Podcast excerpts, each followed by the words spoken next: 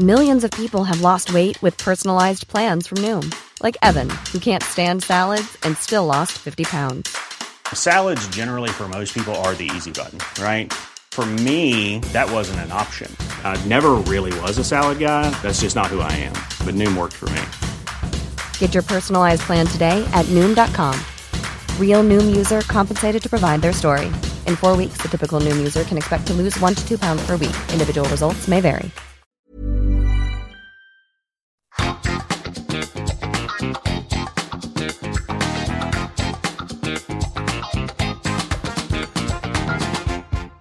Vážení poslucháči podcastu na Trojici vo Dvojici, znova vám ďakujeme za to, že ste si našli svoj drahocenný čas na počúvanie rozhovoru s zaujímavými ľuďmi z nášho mesta. Či už to počúvate prostredníctvom mobilných aplikácií alebo v Eteri Prešovského Skyradia alebo dokonca možno aj na našej webovej stránke, je to absolútne jedno a tiež je jedno, odkiaľ ste k nám prišli. Sme veľmi, veľmi radi, že ste si našli cestu k nám v tej celej možnej spleti všetkých možných podcastov, ktoré, ktoré na slovenskom trhu sú, lebo naozaj mnohé sú z nich veľmi zaujímavé a možno v nejakej časti sa aj budeme rozprávať o tom, že, že, že čo by ste si všetko ešte okrem toho nášho samozrejme mohli vypočuť. A, a ak hovoríme o známych, známych ľuďoch, tak, tak ja teraz ani neviem, že, či moja dnešná hostka je, je známa alebo neznáma, možno vo svojich vlastných kruhoch je známa. A tiež si osobne myslím, že je známa pre mnohých študentov vysokej školy, pretože uh, dovolte, aby som v tomto podcastovom štúdiu privítal pani profesorku Danielu Slančovu. Vítajte v tomto podcaste. Ďakujem pekne. Sme obaja nervózni, lebo, lebo uh, ja sa snažím ten slovenský jazyk používať aktívne, pravidelne a snažím sa si dávať pozor na to, čo a ako poviem. A, a som veľmi rád, že, že ste práve tu a my sme sa v niektorých aj častiach s inými hostiami presne rozprávali, že aká tá Slovenčina je naozaj nádherným jazykom, pretože vy sa tomu jazyku venujete veľmi, veľmi dlho a treba povedať, a tí, ktorí si teraz pauznú tento, tento podcast, tak zistia, že ste jazykovedkynia a dokonca máte svoju vlastnú stránku na Wikipedii, čo sme sa už rozprávali, takže už nie ste úplne tak neznámy pojem v toj, týchto celých vodách. Ďakujem pekne, ale tak ako som vravela, tá Wikipedia to nie je mojou zásluhou. Tam sme v podstate všetci e, slovenskí jazykoveci, tak ako sme spracovaní v jednej publikácii, ktorá sa volá Slovenskí jazykoveci a tam má máme každý svoj medailónik, okrem toho, čo bolo publikované, tak takto sa to dostalo aj do tej Wikipédie a tak aj ja som tam, takže si myslím, že to nie je moja zásluha vôbec. Treba povedať, že vy ste sa ale nenarodili v Prešove, ale nie úplne tak ďaleko od Prešova, lebo ste z Popradu, Popradčanka. Správne som to povedal? No, e, áno, som z Popradu, respektíve presnejšie z Spiska sobota, to si ako na tom zakladám, ale len preto zo Spiskej soboty, lebo Poprad nemá pôrodnicu, keď e, som sa ja narodila že pôrodnica bola v Spiskej sobote, dnes už bohužiaľ nestojí. A viac menej to bola taká náhoda, že som sa tam narodila, pretože môj, e, moji rodičia, teda otec bol tam lekárom a vypukla tyfusová epidémia. Mala som sa narodiť v Košiciach pôvodne, ale ostali uzavretí v Poprade, tak, tak sa stalo, že ja som sa narodila v Poprade v Spiskej sobote, ale som hrdá na svoje rodné mesto, mestečko Spisku sobotu. A čo sa potom stalo? Čo sa stalo, že ste prišli do Prešova, alebo teda, že ste začali pôsobiť, lebo naozaj v rámci Univerzity Prešovskej univerzity pôsobíte veľmi aktívne, samozrejme e, skúšky a všetko, čo my študenti sme si pamätali, tak vy teraz ste na tej druhej strane. Čo sa stalo, že ste sa začali venovať slovenskému jazyku? Mm-hmm. No, u mňa to bolo v živote stále tak nejak, že e, to, čo som sa rozhodla, tak potom som začala robiť niečo iné. Alebo proste život ma tak nasmeroval, že som začala robiť niečo iné. Ja už keď som išla na strednú školu, zvyčajne rozprávam, že e, chcela som ísť s vami študovať francúzštinu už na strednej škole, pretože traja mušketieri boli moja obľúbená literatúra, no. tak kvôli tomu. Asi ste čítali aj veľmi veľa. No áno, a to jedna, jedna z tej lektúry, ktorá ma ako v tom dospievaní zaujala. A e, prišla som do školy prvý deň a zistila som, že som v matematickej triede a francúzština bola len v tej matematickej triede, no a to teda nebola tá cesta pre mňa e, vydláždená, tak e, som sa dostala do triedy anglickej potom som chcela ísť študovať teda angličtinu, angličtinu, latinčinu. Ale latinčinu vtedy neotvárali, tak som sa dostala na angličtinu, slovenčinu. Chcela som vždy robiť angličtinu, začala som robiť slovenčinu. Keď som študovala ako slovenský jazyk a literatúru, chcela som robiť literatúru a potom som sa dostala vlastne k slovenskému jazyku, ale tam už som ostala a už, už som rada, že som ostala. Začala som sa venovať jazyku viac ako literatúre možno. Ale tá francúzština, angličtina, slovenčina, vždy sú to jazyky, ktorým hovoria ľudia. Čo vás fascinovalo na, tom, na, na práve takomto niečom? No, mňa stále zaujímali jazyky a vlastne od, od začiatku ma bavilo to, že e, ako rôzne sa môžu vlastne podobné veci vyjadriť. Ako, ako každý jazyk to trošičku uchopí svojim spôsobom. Aj, aj, aj v tej angličtine, aj v slovenčine, čo som zo začiatku, alebo nemčinu, keď som sa učila. No a teraz na staré kolena dva roky sa učím taliančinu, si plním svoj sen.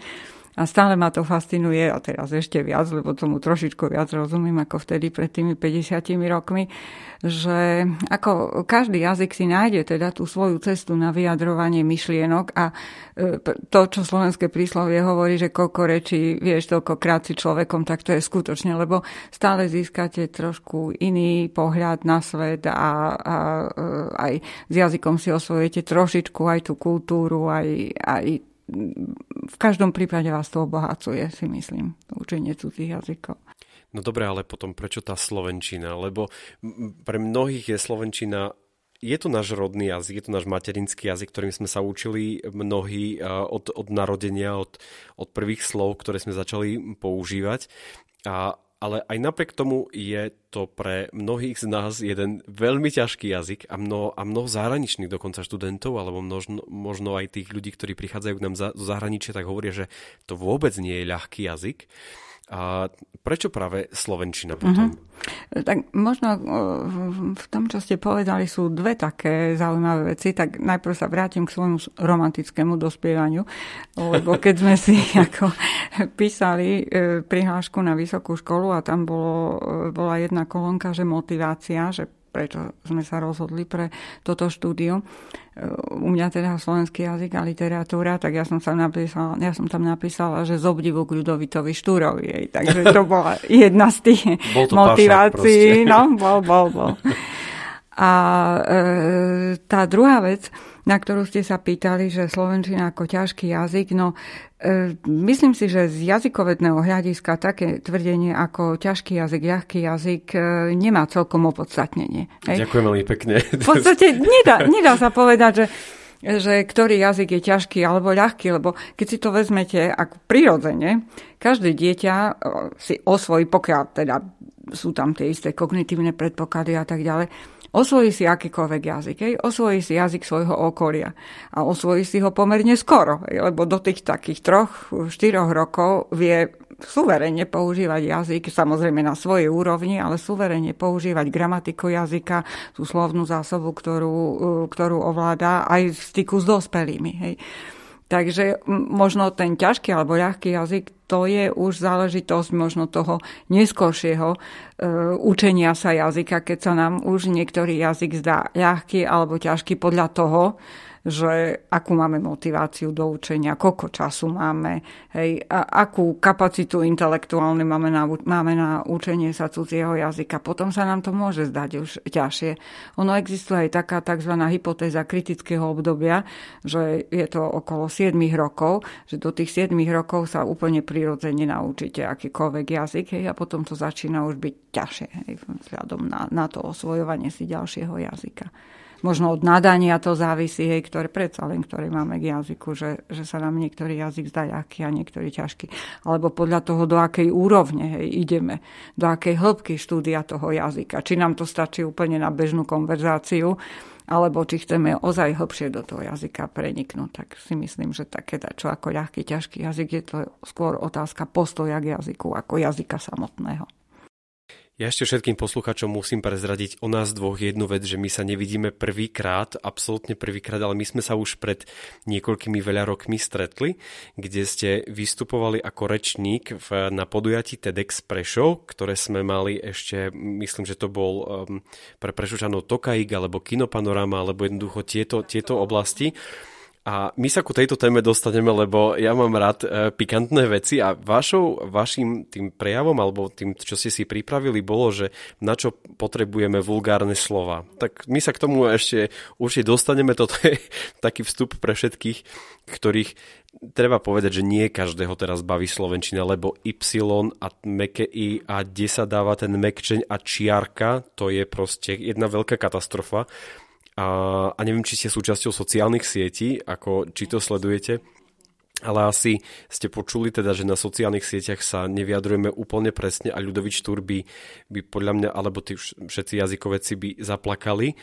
A už keď mám tú jazykovedkyňu pred sebou, zaplačete aj vy, keď vidíte to, čo sa dokáže písať, alebo to, čo sa povie napríklad v televíznych novinách, alebo tak, čo by mal byť už v princípe ten oficiálny jazyk? Mm-hmm. No, ja sa vrátim k Ľudovitovi Štúrovi, že možno on by nezaplakal, hej, lebo nemal Y vo svojej e, štúrovicine. No, Ľudovič Štúr navrhol veľmi, veľmi racionálny a veľmi dobrý pravopis, si myslím, že to až potom neskôr, aj, aj hlavne z politických, ale aj iných príčin sa e, Y do Slovenčiny, Slovenčiny dostal.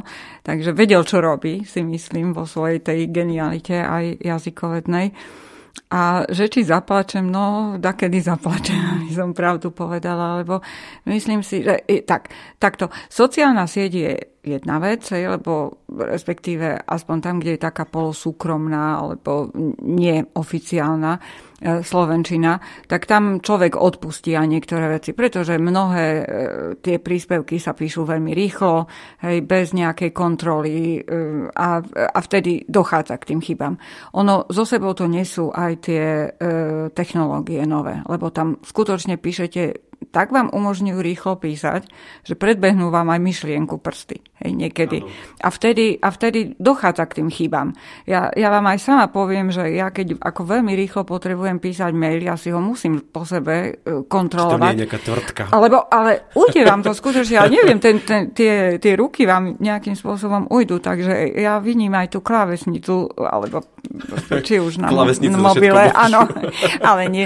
Ale, e, takže e, treba aj to rozlišovať a potom Mm, ale na druhej strane tie oficiálne e, alebo verejné e, prejavy, ktoré majú už takú pun, taký punc oficiálnosti, tak tie by mali byť čistejšie, si myslím, a, a mali by byť na istej úrovni kultivovanej e, vyjadrovania sa. Toto je podcast bez akékoľvek cenzúry. Čo vás v poslednom období nejak prekvapilo, že ste povedali si, že aj, aj, aj toto, ale už nie je dobré?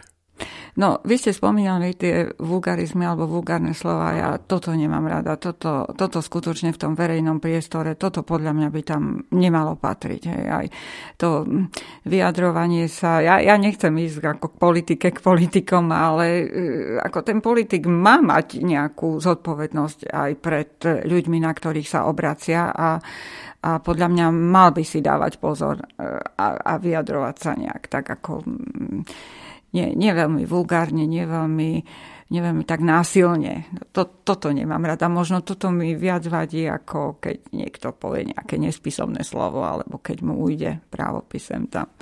A čo v súčasných médiách? Ako je, to, ako je to s vyjadrovaním? Lebo však vidíme mnohých, a hlavne teraz, keď tie, tie noviny idú, tie, tie správy idú jedna za druhou, sú spisovné alebo sú nespisovné, ale proste sa prihľada na to, aby tá informácia išla čo najskôr vonku? Ja si myslím, že spisovné zväčša sú. Hej, tam málo kedy sa dostane nejaké zámerne nejaké nespisovné slovo, čo ja viem, nejaké regionálne alebo nejaké slangové, alebo tak zase e, závisí od toho, že ktoré noviny, ktoré médium, e, aké publikum má, e, aký cieľ má. No, zase v tom bulvárnom médiu alebo v tom bulvárnom spravodajstve sa nájdu aj takéto slangové slova, veľmi hovorové slova, aj familiárne slova, ale tamto človek akože berie ako súčasť žánru že, že je to tak. Mm, ale nájdu sa, nájdu sa aj chyby, samozrejme. E, ja neviem, v interpunkcii nájdu sa aj. A toto je, toto je niečo, čo vás hej, mraz Trošku ma to mrzí, jak mraz ani nie, ale, ale mrzí ma to, lebo médiá by mali predsa dodržiavať si tú, tú úroveň jazyka takú, aká je. Mne veľmi, mne veľmi, veľmi dávno jeden mm, myslím si, že jeden z najlepších redaktorov uh, slovenskej televízie z tej staršej generácie, pán Ižarik, ktorý bol v Košiciach redaktor a vravel mi, že bolo obdobie, kedy tí moderátori dostávali pokuty za to, že, že hovoria nespisovne alebo že im niečo ujde a toto sa už asi dneska nedieje. A to by možno, že všetci dostávali pokuty.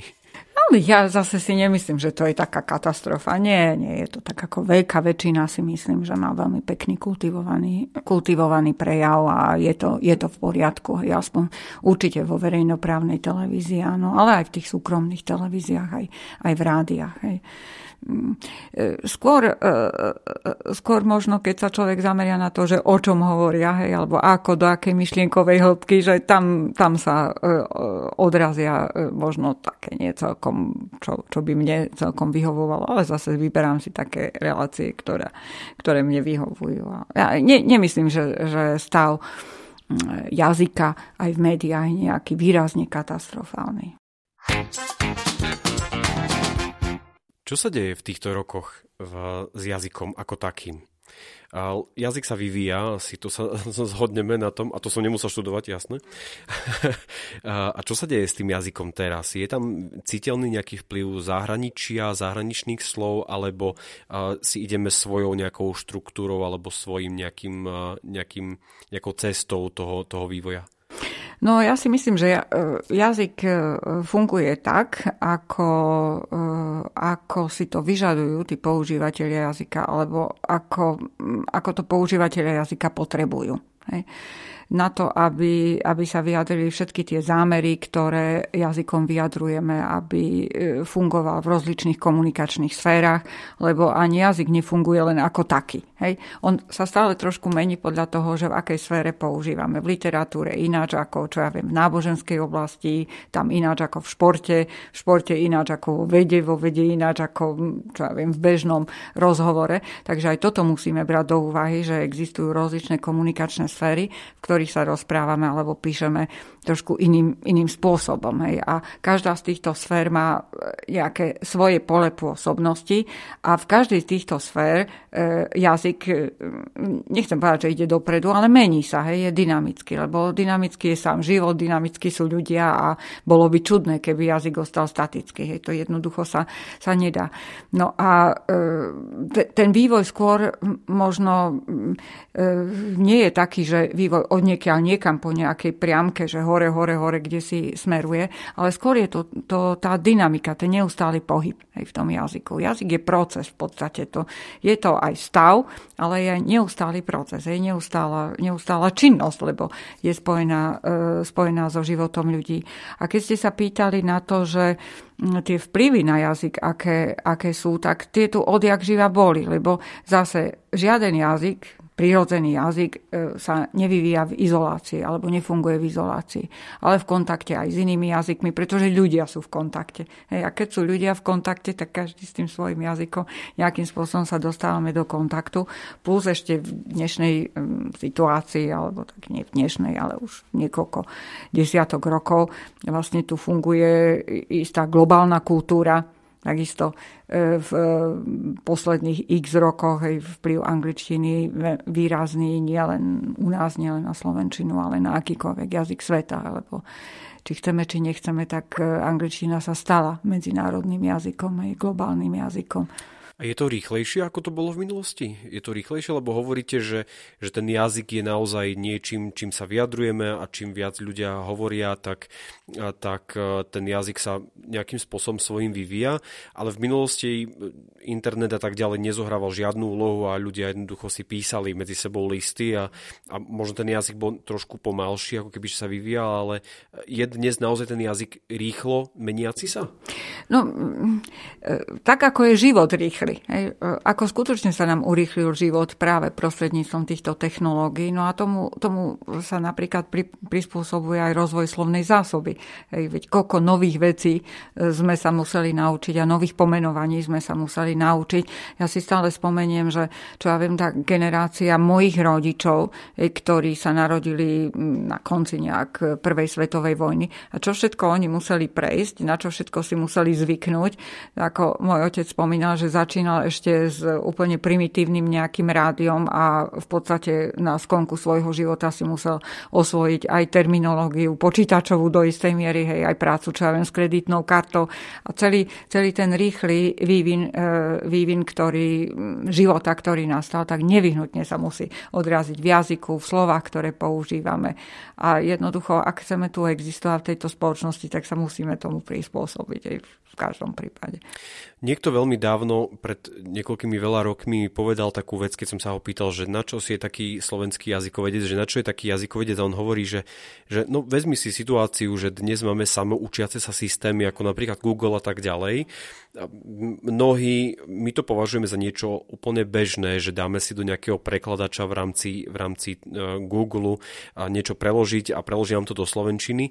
A toto je tiež takou asi parketou tých jazykovedcov, aby naučili ten systém sa učiť tomu celému nášmu jazyku. E, myslíte teraz tie ako technické hej, systémy? No áno, to samozrejme aj jazykoveci, ale aj informatici majú do toho čo povedať. E, zase niekoľko vecí ste načkrtli, že Google prekladač, on, on nám to preloží, len sami dobre viete, že ako to preloží, hej, že aký je ten výstup, to, ten, ten tiež treba nejak podrobiť nejakej revízii, že nemôže to ísť, hej, ten, ako poslúži nám samozrejme prakticky, hej, ten prekladač, ale keď to má ísť niekam vonku a má to byť oficiálny ten preklad, tak jednoducho musí to ten človek prejsť. No a druhá vec je, že um, aké je poslanie jazykovedy v súčasnosti. O tom sa si myslím celkom málo vie. Hej, e, alebo taká bežná predstava toho jazykoveca je niekoho, kto sedí a vymýšľa nejaké pravidlá. Áno, to ktoré, je moja predstava. ktoré sa potom šíria a vyžadujú od ostatných ľudí alebo Presne od tak. detí v škole. Hej. Presne tak. No, ale ono, ono to tak nie je, ako skutočne súčasná lingvistika má e, veľmi veľa úloh a je e, to, to, to, však konec koncov je to jedna z najstarších vedných disciplín, aj náuka o jazyku, ale keď vezmeme len súčasnú, ja neviem, slovenskú jazykovedu, tak od takej, um, takého zamerania, ktoré je možno ľuďom známe, je tvorba slovníkov napríklad. Hej.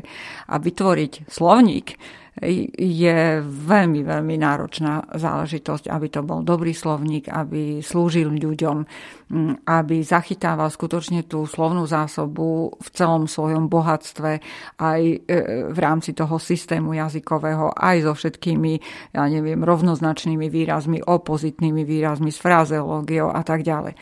To je jedna vec, tvorba slovníkov. Potom vlastne zachytávanie gramatických pravidel. E, Slovenčina alebo lebo slovenský jazyk bohužiaľ nemá akademickú nejak syntax alebo akademickú gramatiku, aj veľkú gramatiku, ktorá by zachytávala vo všetkých podrobnostiach gramatiku slovenčiny. Toto je ďalšia takáto úloha. Ale to sú tie ako najklasickejšie odbory jazykovedy, e, štúdium slovnej zásoby a štúdium gramatiky. Ale e, dnešná, teda štúdium systému jazyka, ale dnešná jazykoveda, ono sa hovorí, mm, teraz použijem taký termín, ale pokúsim sa ho vysvetliť, že nejak 60. 70. roky minulého storočia boli takým obdobím, kde došlo k tzv. komunikačno-pragmatickému obratu v jazykovede, že e, študoval sa samozrejme jazykový systém ale začalo sa študovať aj to, že ako ten systém funguje, ako ho ľudia používajú hej, v konkrétnych, konkrétnych situáciách a vznikli nové vedné odvetvia, alebo dovyvinúvali sa nové vedné odvetvia, ako je psychojazykoveda, psycholingvistika, sociolingvistika, dnes veľmi expandujúci e, kognitívna lingvistika, to je veľmi zaujímavé odvetvie jazykovedy, ktoré skúma, že ako vlastne ľudia vnímajú svet a ako sa ten okolitý svet prevteľuje do, čo ja viem, do frazeologických vyjadrení, do prísloví, porekadiel, teda ako, ako vlastne sa vníma svet a ako potom spätne cez ten jazyk, ktorý ovládame, my aj ten svet poznávame. Hej, to je jedno veľmi zaujímavé odvetvie v jazykovede.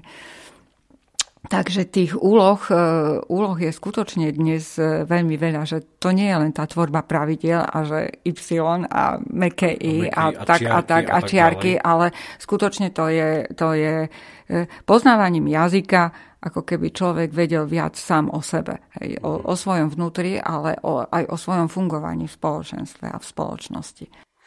Ja v bežnom pracovnom živote veľmi pracujem so slovenským jazykom a, a veľmi ma dokáže, fa- dokáže ma extrémne fascinovať to, že koľko mi synonymom, synonym, synonym dok- ter- vidíte, to je presne to, že som nervózny.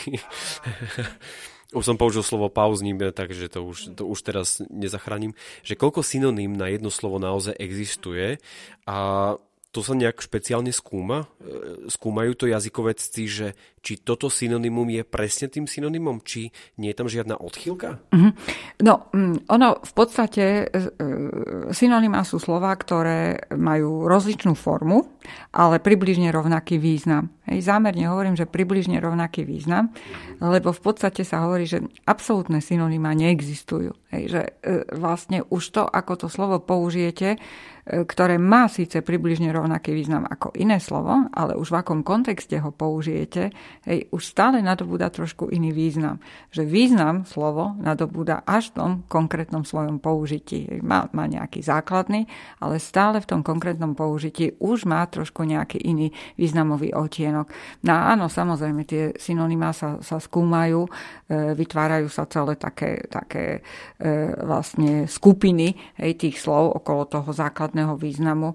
A Slovenčina má k dispozícii aj veľký synonymický slovník a tam je to veľmi zaujímavé. Ono, slovník, aspoň pre mňa, je také niečo, ako keď človek otvorí mapu. Hej, že stále si myslí, že vie asi, ako približne to tam funguje aj na tej mape, aj v tom jazyku. A teraz otvoríte slovník tak ako mapu a stále zistíte, že veci sú trošku ináč, ako, si, ako ste si mysleli, že stále niečo objavíte aj na tej mape, ale aj v tom slovníku. Tak nie, že by ako ho či, človek čítal od A do Z, hej, ale keď si otvoríte ten slovník, tak, tak je to veľmi zaujímavé čítanie. Veľmi zaujímavý aj v roku, myslím, 2015 vyšiel vlastne prvý slovenský etymologický slovník od Ľubomíra Králika, ktorý vysvetľuje históriu jednotlivých slov. No a toto je fakt veľmi zaujímavé čítanie, hej, také ako veľmi, veľmi široký aj historický, kultúrny, sociálny kontext tam človek nájde. Čo vás dokáže ešte pri vašej práci prekvapiť v rámci slovenského jazyka, lebo profesorka na univerzite a tak ďalej, učíte iných ľudí toho, čo podľa mňa by aj sa mali, aj mali vedieť, aj čo by mali učiť a tak ďalej. Ale čo vás dokáže prekvapiť? No mňa dokáže, ako neustále ma, ma prekvapuje, že aký je ten jazyk bohatý ako, keď som rozprávala, keď som hovorila o tých jednotlivých komunikačných sférach, ja okrem iného učím aj, e, aj sociolingvistiku, aj štilistiku, takže toto vlastne patrí do môjho, do môjho portfólia e, skúmať a, a ukazovať študentom, aký je ten jazyk bohatý, ako, ako sa dokáže vyjadrovať od, ja neviem, športovej komunikácie až po nejakú náboženskú, náboženskú komunikáciu, nehovoriac o literatúre hej, a o umeleckom stvárnení jazyka. Ja som okrem iného skúmala aj spolu s dcerou sme robili taký výskum reči trénerov v komunikácii s hráčmi, hej, teda intrašportovú komunikáciu. No a to ma tiež ako veľmi prekvapilo, lebo e, niekedy aj jazykoveci tak ako pristupujú hej, k, tej, k tomu jazyku športu s takým dešpektom, že akože čo šport, hej, to je také, také niečo ako nízke a, a nehodné hej, jazykovedného výskumu. Jasné. Ale my sme, my sme postupovali tak, že e, ako, bol to pomerne rozsiahly, ale stále je empirický výskum, že sme vlastne nahrávali e, trénerov počas tréningových jednotiek, počas zápasov, ako komunikujú. Mali sme žiakov a žiačky staršieho školského veku, e, ktorí hrali futbal, hádzanú a volejbal, tieto tri športy. No a potom vlastne tými nahrávkami, tie nahrávky sme prepisovali a potom sme skúmali ten jazyk. No a e, napríklad teraz sa venujeme tak intenzívnejšie jazyku volejbalu, e, lexike volejbalu. No a keď ste sa pýtali, že čo ma dokázalo prekvapiť, tak napríklad sme skúmali ako ústredný, ústredné slovo volejbalu, jedno, hej, ktoré je lopta. A našli sme 400 spojení, v ktorých sa to slovo lopta počas tých tréningov a počas zápasov, čo ten tréner povedal. Hej, 400 rôznych spojení toho slova lopta. No to bolo fakt pre mňa prekvapujúce. Tie, tie tzv. kolokácie, odborne sa to volá, hej, slovné spojenia. No a človek by nepovedal, hej, ale že, že tá bohatosť jazyka napríklad, ako sa prejavuje aj v takejto komunikačnej sfére. Čo ale potom s tým? Máte taký výskum, venujete sa tomu asi nie úplne krátky čas, a, ale nejaký dlhší a, a čo sa potom s tým prakticky deje? Vy to niekam posúvate, pracujete s tým, posúvate to na Slovenskú akadémiu vied, alebo, alebo čo sa s tým výsledkom toho, toho výskumu deje? No, e, vlastne snahou toho výskumu je nerobiť to len výskum pre výskum, ale nejakým spôsobom publikovať hej, a dostať e, tie výsledky do nejakého takého širšieho, aspoň teda toho lingvistického povedomia. Lebo zase na druhej strane jazykoveda to je taká veda, tam mm, neurobíte nejaký obrovský objav, ako vo fyzike, alebo ja neviem, v chémii. Kričím heureka. Heureka, ale to sú krôčiky maličké, stále musíte, alebo ja, ja si to aspoň takto predstavujem, že stále na, v podstate na, e, na tradícii, na tom, čo už bolo. Hej. A keď sa vám podarí len taký malý krôčik, napríklad to, čo som vám hovorila o, tej, o, tej, o tej lopte, hej, že aký to je dôkaz bohatosti jazyka, hej, tak to e, jednak, také, také ako poznanie, vedecké poznanie, ako primárny základný výskum. No a potom vlastne existuje aj aplikácia tých poznatkov. Zase nie všetky tie poznatky sa dajú aplikovať veľmi jednoducho a veľmi nejak bez problémov do praktického života. Hej. Že tam treba e, rozdeľovať aj ten základný výskum a potom vlastne tú aplikáciu, ktorá na tom základnom výskume stojí. No a aby som vám povedala aj taký vlastne príklad takej praktickej aplikácie, aplikácií zo svojho výskumu, tak okrem iného za tie roky sa venujem aj výskumu detskej reči, osvojovaniu jazyka v úplne v tých e, najranejšom období, do troch, do, do štyroch rokov, teda od nuly v podstate, od narodenia. A tiež to bol jeden veľmi rozsiahly empirický výskum, e, ktorý ešte ďalej pokračuje.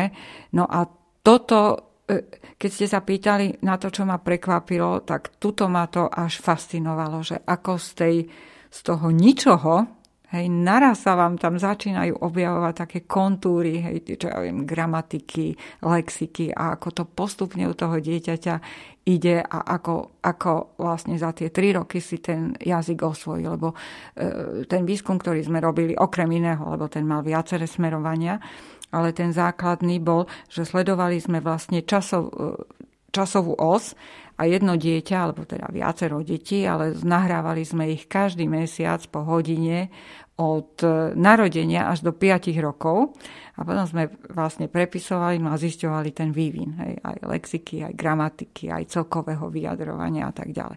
Takže, no a teraz vlastne toto sme zistili a celé tie poznatky napríklad sa dajú využiť, tak nie tak ako hrubo, ale aplikovanie v logopédii napríklad. Hej. A keby sme nemali tento základný výskum, nebohli by sme napríklad spolu s logopédmi e, pripraviť aj takú sériu e, testov a nástrojov, ktoré im slúžia na poznávanie e, istej úrovne vývinu ktoré im slúžia na poznanie toho, že či ten jazykový vývin je v poriadku, alebo sú tam nejaké odchýlky, alebo v tej komunikačnej schopnosti. A e, keď ste sa pýtali, že či je slovenčina ťažký jazyk, tak sa nám podarila aj taká vec napríklad s kolegyňami e, z Bratislavy, e, z pedagogickej fakulty, z katedry logopédie, sa nám podarilo vlastne adaptovať taký nástroj na zisťovanie gramatickej úrovne dieťaťa a aká je komplikovaná tá gramatická, gramatika hej, slovenčiny, ako sme si hovorili.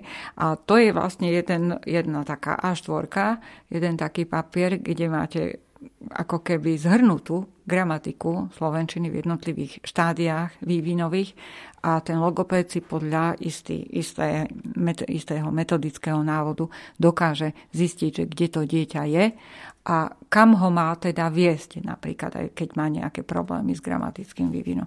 Tak toto sa mi zdá, že taká akože celkom praktická aplikácia tej jazykovedy a zase, keby tam nebol ten základný výskum, hej, keby tam nebol základný výskum, čo ja viem, syntaxe, gramatiky slovenčiny, tak my sa nepohneme ani v tej aplikácii, že musí toto byť a na tom môžete stavať a potom môžete ísť ďalej. Hej.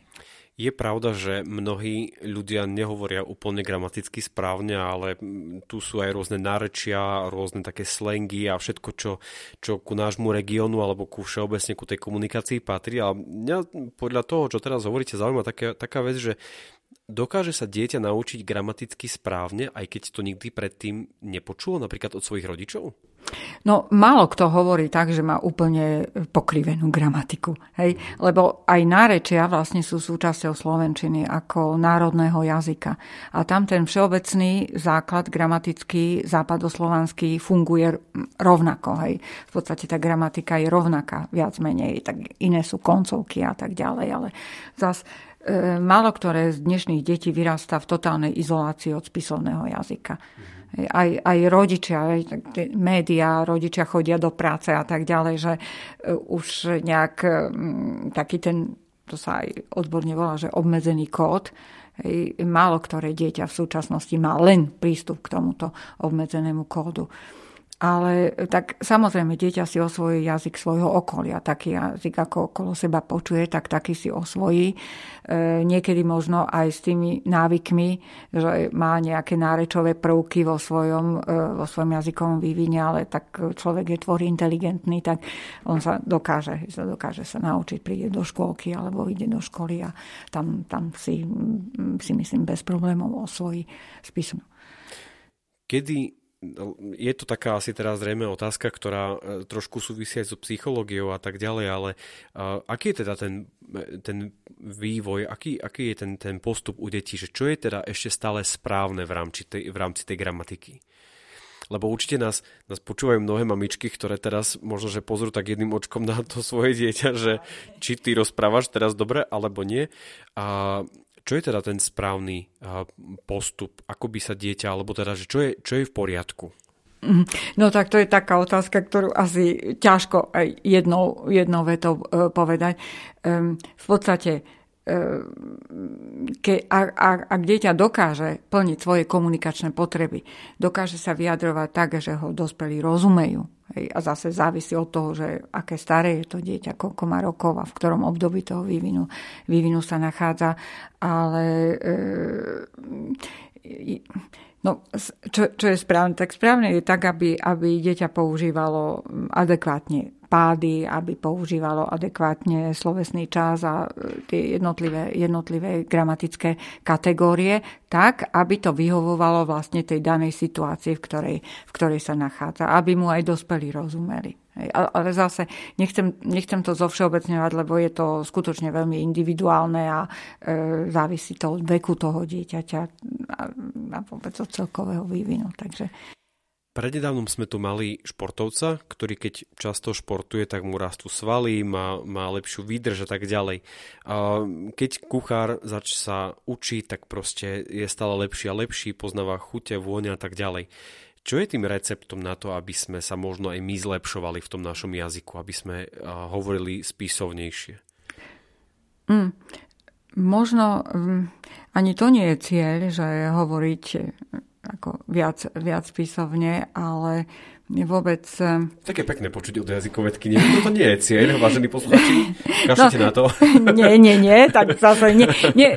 Ale zase vraciam sa eh, k tomu, že kedy, ako, za akých okolností, s kým, toto, toto je dôležité, zase odborne sa to volá komunikačná kompetencia, hej, aby, aby sme vedeli e, s kým, kedy, ako, e, akým jazykom hovoriť, tak aby to zodpovedalo vlastne tým normám, aj sociálnym, aj komunikačným, aj, aj de facto jazykovým, aj štýlovým e, normám, ktoré má každý z nás nejak zakodované, lebo e, tým, že sa učíme jazyk, neučíme sa len e, slova a gramatiku, ale učíme sa práve aj tieto normy, že ako, ako ten jazyk používať v rozličných situáciách. No ale mm, vlastne, a toto, čo ste sa pýtali, že e, ako... E, no ja si myslím, že nezastupiteľnú úlohu to má čítanie. E, číta, e, čítanie, čítanie literatúry, akékoľvek, hej, ale... Hlavné správy a, a všetky také tieto... Nie, to asi nie, nie? nie ja, ja, ja teraz skôr mám na mysli umeleckú literatúru, hej. Aha, tak to Áno.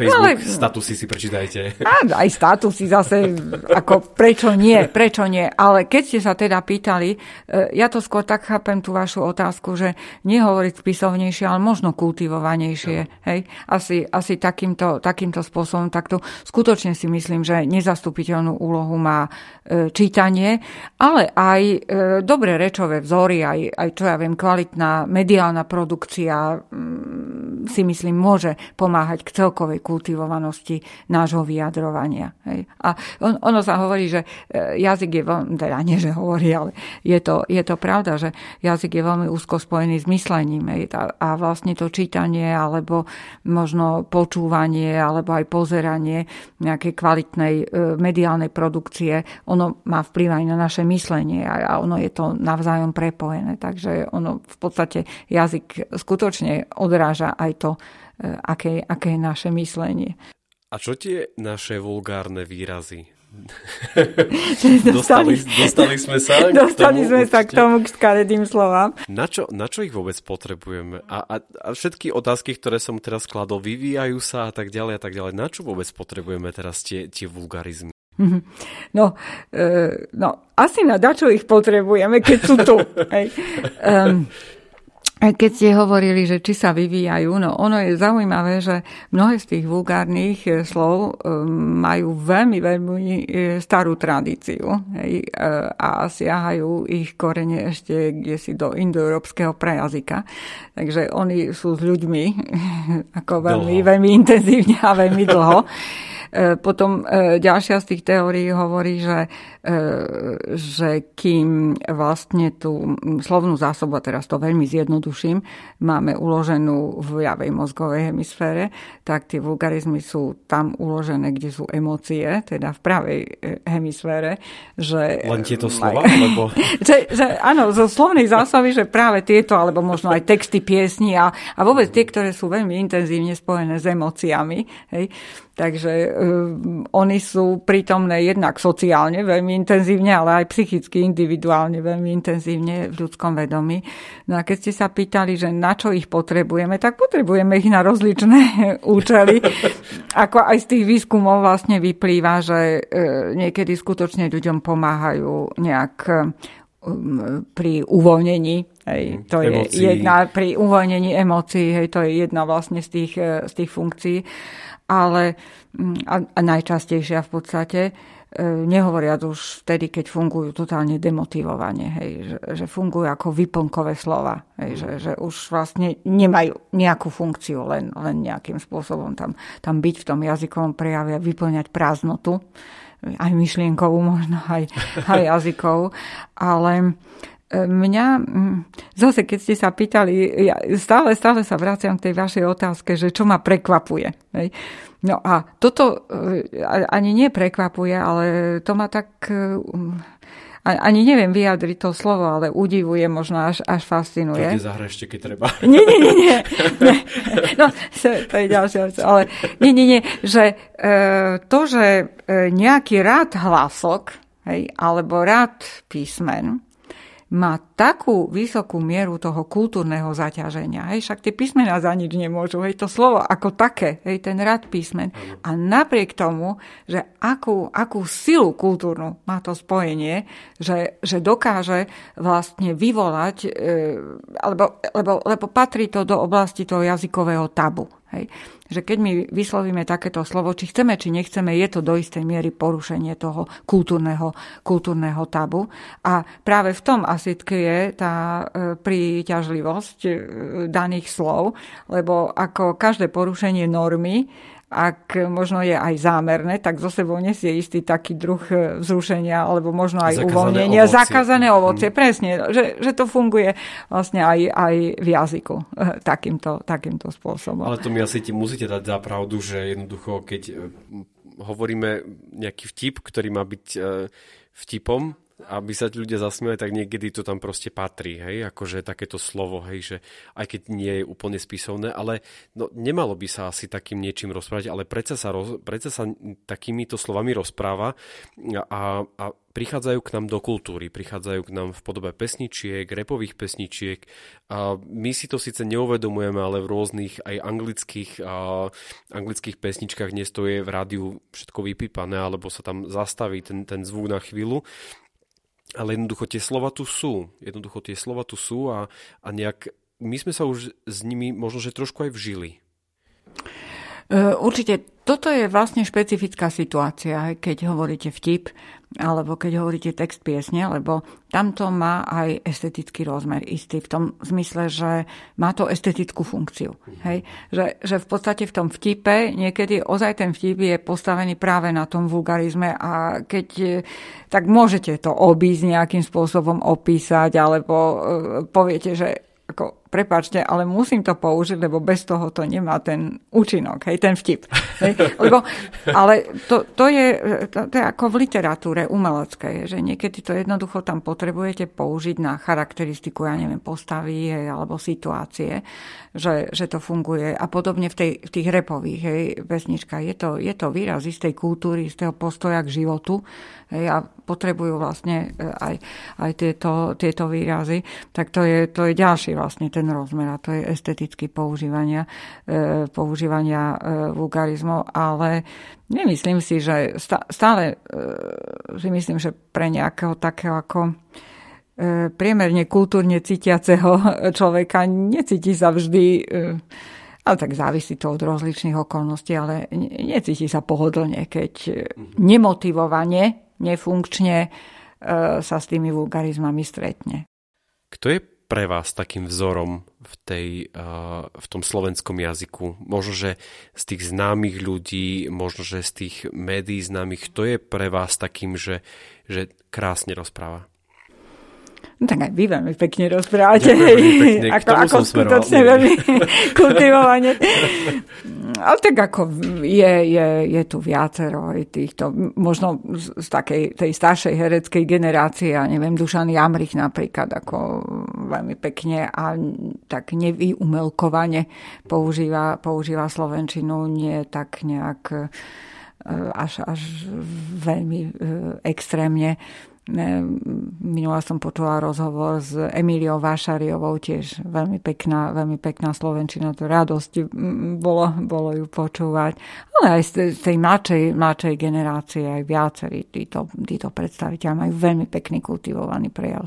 Želáme vám veľa uh, zdravia a samozrejme bezpečia v tejto, v tejto dobe a veľmi, veľmi pekne vám ďakujeme za to, že ste boli súčasťou tohto podcastu. Ja ďakujem veľmi, veľmi za pozvanie. Ďakujem, bolo to veľmi príjemné. A vám všetkým želám pekný večer, pekné ráno alebo pekný deň. Neviem, kedy to celé počúvate. Trošku možno, že to tušíme. A už dnes sa teším na ďalšie hostia, ktorého pre vás chystáme. Majte sa pekne. Ahojte.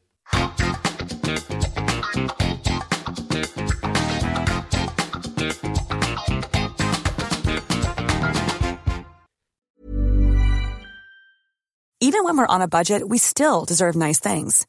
Quince is a place to scoop up stunning high-end goods for 50 to 80% less than similar brands. They have buttery soft cashmere sweaters starting at $50, luxurious Italian leather bags, and so much more. Plus, Quince only works with factories that use safe, ethical, and responsible manufacturing. Get the high-end goods you'll love without the high price tag with Quince. Go to quince.com/style for free shipping and 365-day returns.